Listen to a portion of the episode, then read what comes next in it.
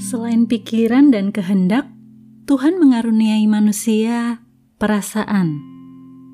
Kadang antara pikiran, kehendak, dan perasaan tak berjalan beriringan.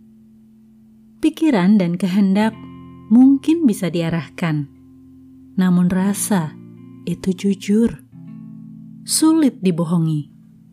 Sebab itu yang dirasakan, yang dirasakan satu dengan yang lain bisa berbeda, sebab masing-masing memiliki latar belakangnya, pengalamannya, dan harapannya.